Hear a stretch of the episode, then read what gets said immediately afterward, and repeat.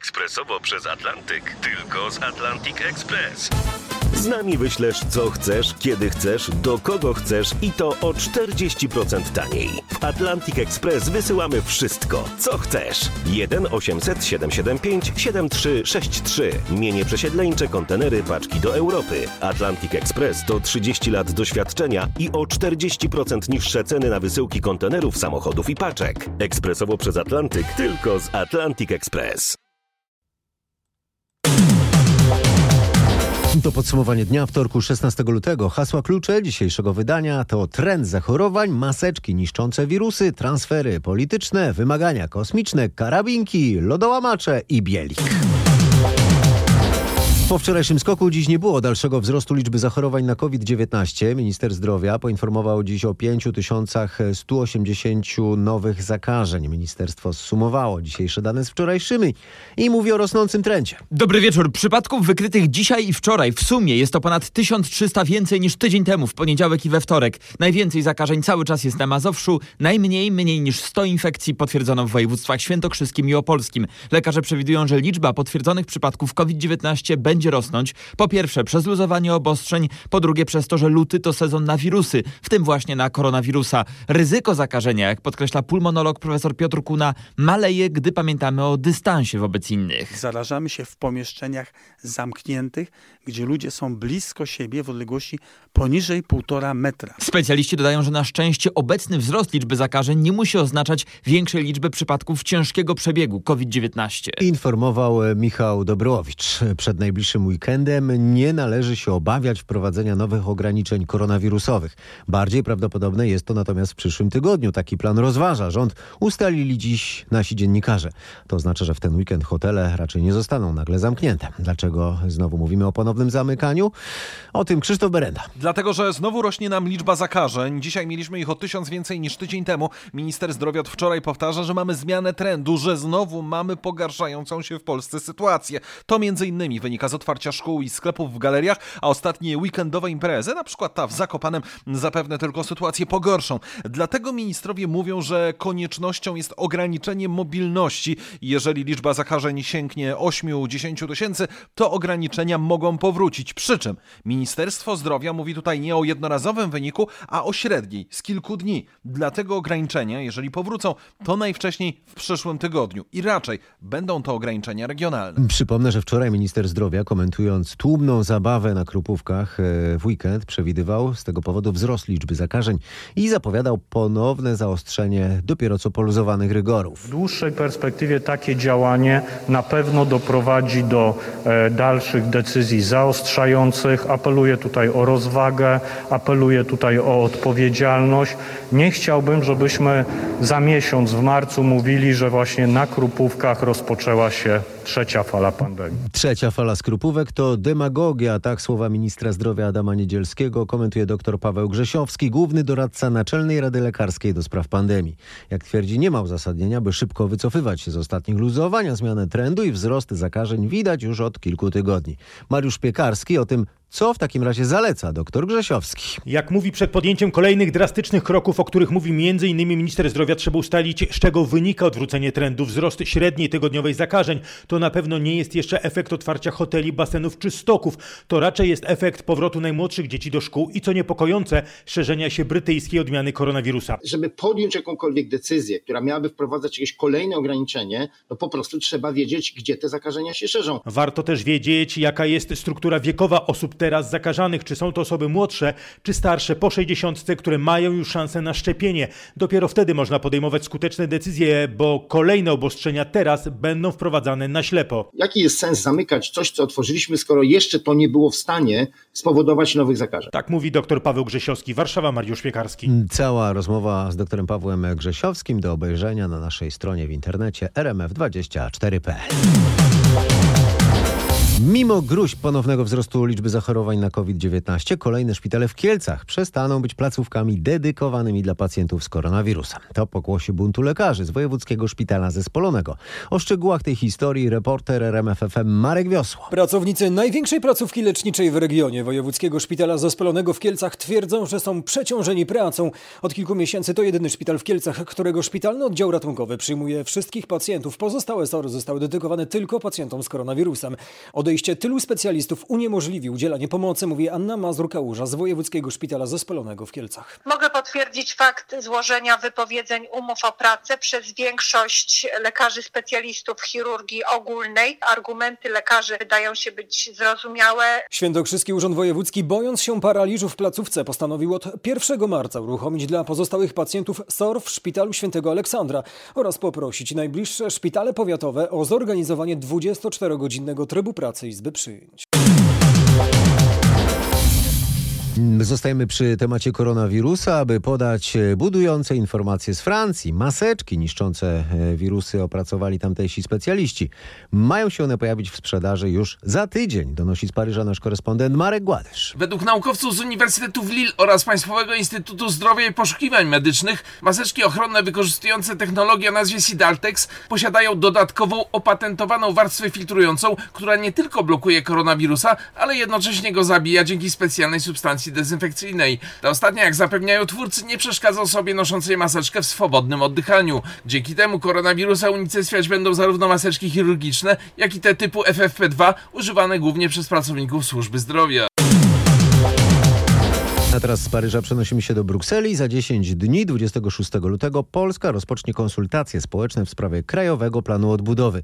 Dowiedziała się nieoficjalnie nasza korespondentka Katarzyna Szymańska-Borginą. To program reform i inwestycji, które będą finansowane z Unijnego Funduszu Odbudowy Gospodarek po pandemii.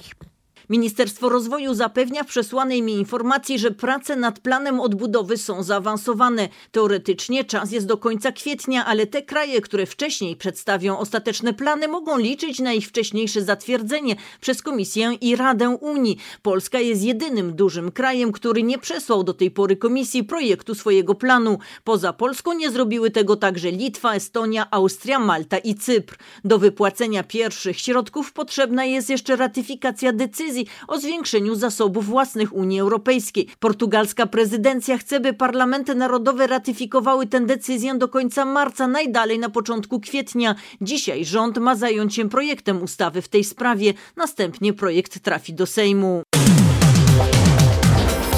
Skoro mowa o Sejmie, w podsumowaniu dnia czas teraz na krajową politykę parlamentarną. Partia Szymona Hołowni będzie miała koło poselskie. Do marszałek Sejmu trafiło oświadczenie Hanny Gil-Piątek, Joanny Muchy i Pauliny Hennig-Kloski, informujące o stworzeniu koła nowej na naszej scenie politycznej partii Polska dwa tysiące pięćdziesiąt. Jak informuje jednak Tomasz Skory, kulisy tworzenia tego koła nie są wcale powodem do dumy. Zdecydowanie, bo jedna z pań dostała się do Sejmu z listy Lewicy, a dwie ze wspólnej listy koalicji obywatelskiej. Jedna była członkiem P O, a druga Nowoczesnej. W wypadku tego najnowszego nabytku, Pauliny Hennig-Kloski, najbardziej raduje to, co urzekło ją w ruchu Szymona Hołowni. Kiedy poznałam Ciebie, Szymonie, i ludzi, którzy Cię otaczają, to przede wszystkim Wasza autentyczność. Pełne przekonanie, że tu nie ma żadnej ściemy, tylko po prostu chcecie zrobić, żeby było lepiej. A że Nowoczesna nie chce, pani poseł zorientowała się najwyraźniej w ostatnich dniach, bo jeszcze w czwartek, kiedy pojawiła się informacja o tym transferze, przedstawiała się jako patriotka. Patriotka Nowoczesnej. Kiedy jej to wypomniano, pani poseł odparła, że jej przejście do Hołowni w czwartek było plotką, bo przecież nastąpiło dopiero w poniedziałek. Bez żadnej ściemy. Autentycznie. Tymczasem sejmowe kluby opozycji łączą siły, zapowiadając, że będą razem walczyć o zablokowanie nowego podatku od reklamy w mediach. Koalicja Obywatelska, Koalicja Polska, Lewica i wspomniane ugrupowanie Polska dwa tysiące pięćdziesiąt.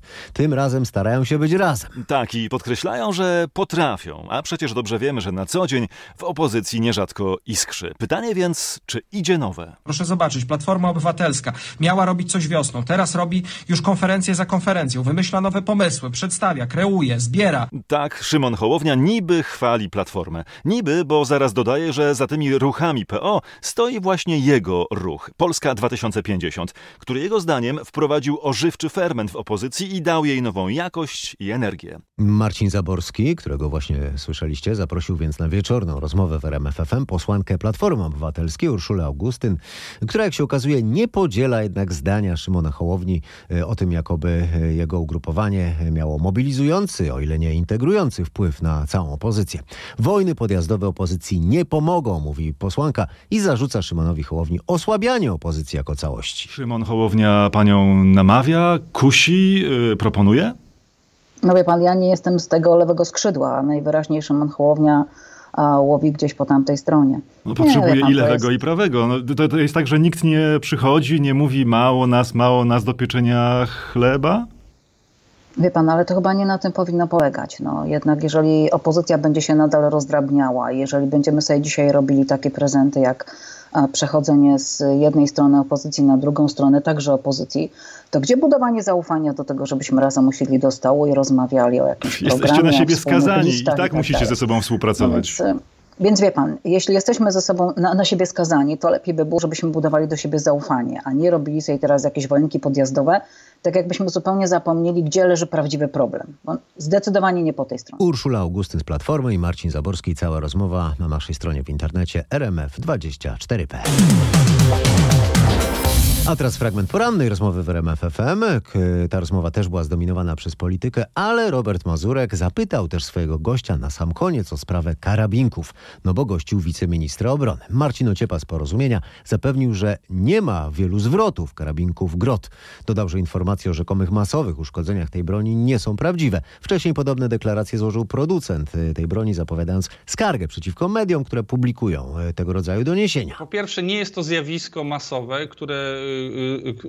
o którym dane docierałyby do ministra obrony narodowej. My zaraz... wiemy, mamy informacje od naszych jednostek wojskowych, że to są niewielki, niewielki odsetek i one są serwisowane, nie są zwracane, tylko są serwisowane na terenie jednostek wojskowych. Panie ministrze, co to znaczy niewielki odsetek? Rząd jakiej wielkości? No, ale pan, no, no nie ma, nie ma takich danych zagregowanych dzisiaj. Czyli no, kiedy ja, pytam ministra obrony raz, sprawy związane z obroną, to akurat nie uzyskuje odpowiedzi. Ale panie rektorze, no, pan ma wyobrażenie jakiegoś systemu P R L-owskiego, jeśli chodzi o zarządzanie nie, to pan armią. Pan ma wyobrażenie są jednostki wojskowe. Pan mówi jeżeli o ładzie jest jakieś zjawisko partii, na pan, masową skalę występujące, takie, które zagraża bezpieczeństwu na przykład żołnierzy, to my jesteśmy o tym informowani. Natomiast obecnie jest to, przebiega to według normalnych standardów, tak jak każda inna broń jest serwisowana. Nie ma zjawiska masowego zwrotu karabinków. Są serwisy czy reklamacje, które są wykonywane na terenie jednostek wojskowych. Panie nie wiem, po co te emocje. Zwrócił pan uwagę, że nie pytam, nie wiem, o żadne haubice, ani o żadne transportery, ani o nic innego, tylko pytam o karabinki Grot, bo o nich było ostatnio bardzo głośno za sprawą artykułów w Onecie i zdaje się, że nie tylko. Bar, wszyscy się bardzo go, gorączkowali, czy te karabinki się nadają, czy się nie nadają. Przychodzi wiceminister obrony, pytany o to i się oburza, że ja o to pytam. No naprawdę... Ale...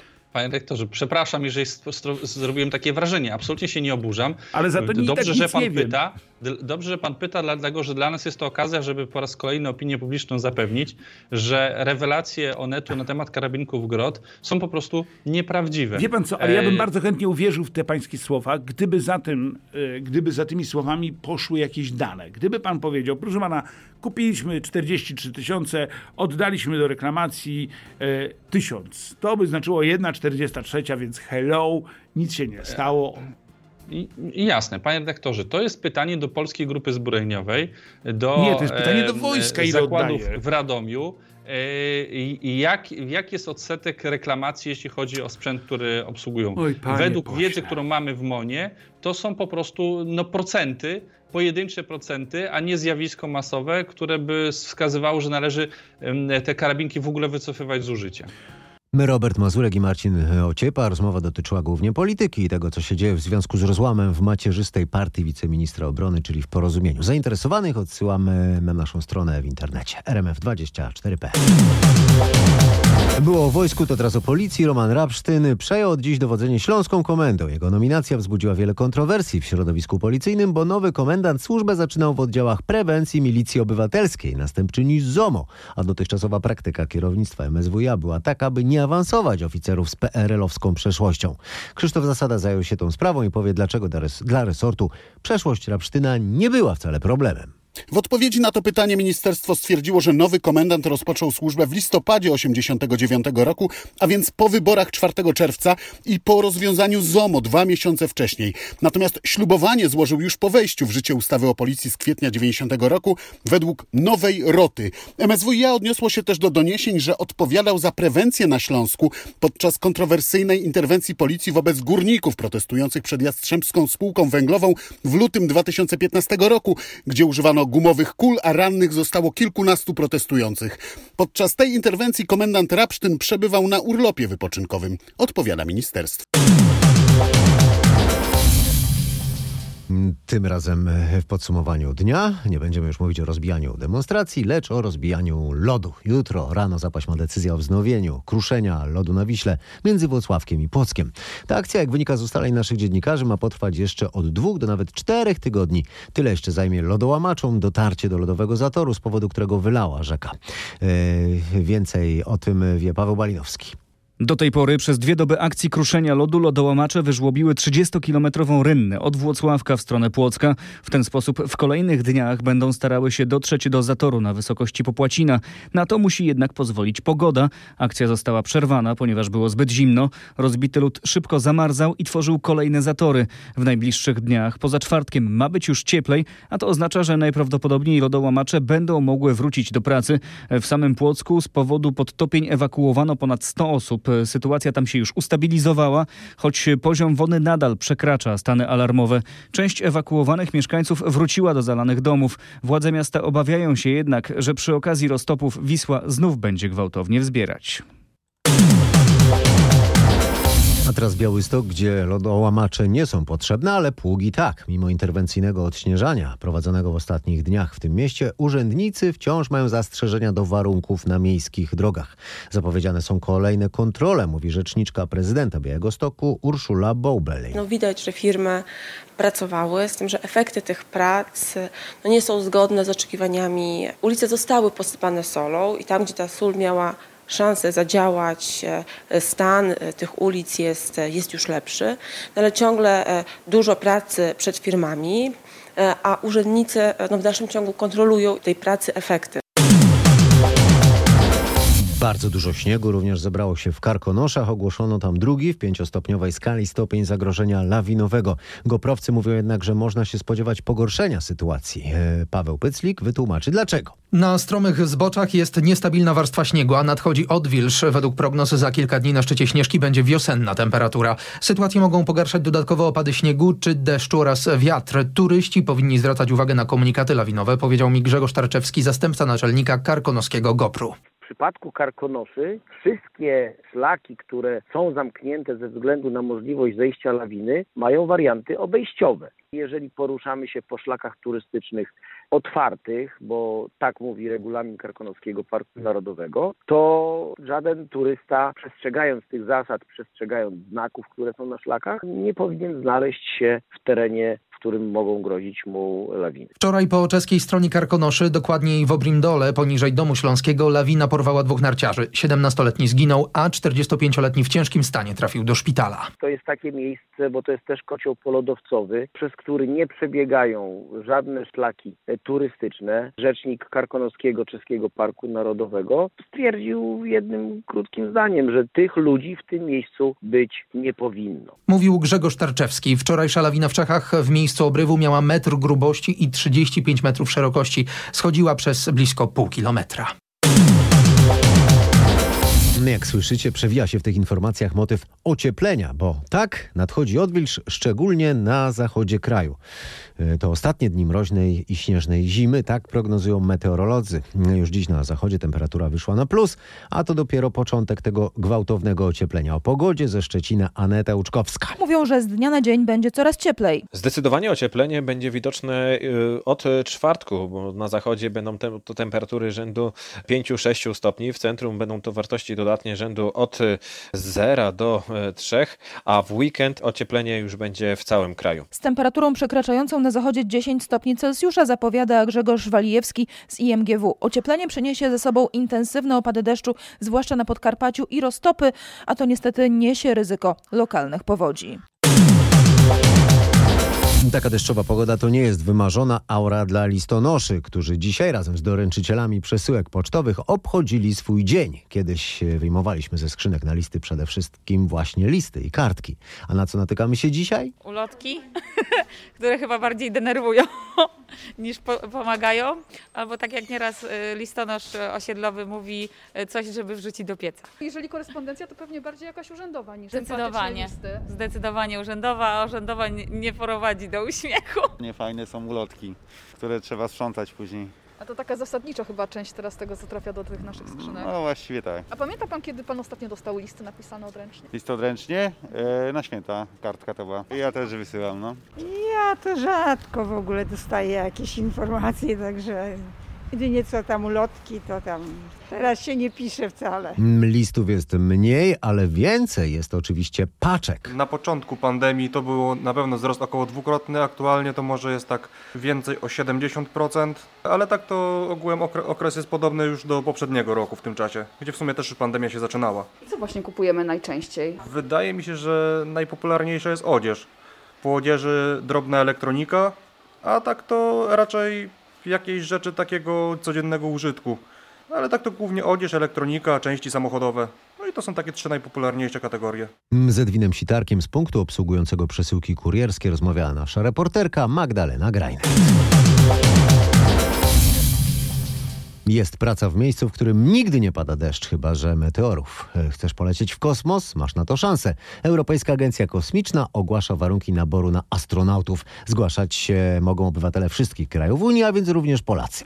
Jakie trzeba spełnić warunki? To na pewno nie jest praca dla każdego. Trzeba znać dobrze angielski, mieć wykształcenie wyższe, najlepiej matematyczne, informatyczne lub inżynierskie, plus kilka lat doświadczenia zawodowego. Ale też nie więcej niż trzydzieści siedem lat. Będą też wymagania dotyczące stanu zdrowia, no i wzrostu. Minimum sto pięćdziesiąt trzy, maksimum sto dziewięćdziesiąt centymetrów. Rüdiger Seine, odpowiedzialny za szkolenia w agencji, podkreśla, że bardzo ważna jest zdolność koncentracji w stresujących warunkach. Neugier jest natürlich wichtig. Poza tym oczywiście potrzebujemy astronautów, którzy mogą się pochwalić doskonałymi zdolnościami komunikacyjnymi. Ludzi, którzy potrafią wyrażać się w sposób jasny i zwięzły, ale jednocześnie też w sposób przyjazny. O znaczeniu umiejętności interpersonalnych mówi również niemiecki astronauta Alexander Gerst. Kiedy jest się na stacji kosmicznej, to co zauważyłem na obu moich misjach, wcale nie jest aż tak ważne, żeby potrafić coś doskonale zrobić, żeby być jakąś gwiazdą. Raczej trzeba dobrze czuć się z innymi ludźmi, bo przecież spędza się z nimi pół roku, nawet rok, w ciasnej stacji kosmicznej. Niemiecki astronauta dodaje, że kardynalne znaczenie w zespole ma umiejętność dostosowania się do odmienności kulturowej członków załogi. Władze agencji podkreślają, że w ramach naboru pierwszego od jedenastu lat zamierzają zadbać o różnorodność kandydatów. Chodzi tu głównie o płeć. Do ponad dwudziestoosobowej docelowej grupy ma trafić możliwie dużo kobiet. Obecna astronautka Samantha Cristoforetti z Włoch nie ukrywa, że uzyskanie tej pracy będzie graniczyło z cudem. Oczywiście prawdopodobieństwo porażki podczas procesu rekrutacyjnego jest bardzo, bardzo wysokie. Spodziewamy się przecież tysięcy podań. Mówi Włoszka, która chlubi się rekordem najdłuższego pobytu w kosmosie wśród kobiet i najdłuższego pojedynczego lotu wśród astronautów. I dodaje, sama rekrutacja jest wspaniałą okazją do sprawdzenia i doskonalenia się, a także przekonania, jakie się ma mocne, a jakie słabe strony. A jakie są zarobki? Astronauta nie może liczyć na jakieś kosmiczne uposażenie, ale nie powinien też zbytnio narzekać na pensję. Początkujący będzie zaszeregowany w grupie płacowej, która oznacza miesięczne zarobki na, wys- na poziomie pięć tysięcy euro, a po pierwszym locie awansuje na poziom z uposażeniem sięgającym osiem tysięcy euro miesięcznie, czyli trzydzieści pięć tysięcy złotych. A teraz o tych, którzy z pieniędzmi większych problemów nie mają. Księżna Meghan i książę Harry wezmą udział w słynnym amerykańskim chat show prowadzonym przez Oprah Winfrey. Taka zapowiedź ukazała się w brytyjskich mediach, które z uwagą śledzą poczynania za Atlantykiem książęcej pary. Szczególnie teraz, bo przedwczoraj ujawniono, że Meghan jest ponownie w ciąży. Z Londynu Bogdan Frymorgan. Program pod tytułem dziewięćdziesiąt minut emitowany przez telewizję C B S jest platformą dla ludzi, którzy gotowi są na rozmowę o wszystkich aspektach swego życia i nie stronią od rozgłosu. Oglądają go dziesiątki milionów ludzi w Ameryce. Dlatego zdaniem brytyjskich komentatorów decyzja Meghan i Harry'ego wydaje się zaskakująca. Para zdystansowała się od rodziny królewskiej i postanowiła zamieszkać w Stanach Zjednoczonych, między innymi po to, by zniknąć z pierwszych stron gazet i ekranów telewizyjnych. Tymczasem godząc się na wywiad z Oprah Winfrey, Harry i Meghan wyglądają na ludzi, którzy nie stronią od marketingu i nadal chcą być postrzegani w kategoriach osób publicznych.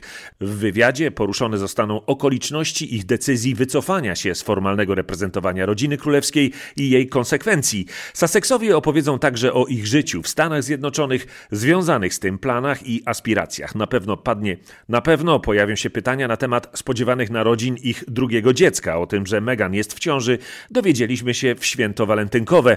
Zdaniem źródeł zbliżonych do Pałacu Buckingham decyzja o wystąpieniu w programie postrzegana jest jako kropla, która przelała czarę goryczy. Królowa Elżbieta druga nigdy tego w ten sposób nie wyraziła, ale odejście Meghan i Harry'ego nie jest postrzegane przez Pałac Buckingham w pozytywnych kategoriach. Można się spodziewać, że po udzieleniu wywiadu para utraci resztki przywilejów, a jej powrót na pełne łono rodziny królewskiej Harry prawdopodobnie będzie musiał zrzec się honorowych stopni wojskowych, a Meghan patronatów nad Teatrem Narodowym w Londynie i organizacjami dobroczynnymi. Pewnych działań błękitnokrwiści nie zapominają. Harry i Meghan doskonale zarabiają na gadżetach, więc zapewne muszą dbać cały czas o swoją markę. Zadbajcie o to, by zasubskrybować podsumowanie dnia. Dziękuję za uwagę. Do usłyszenia do jutra.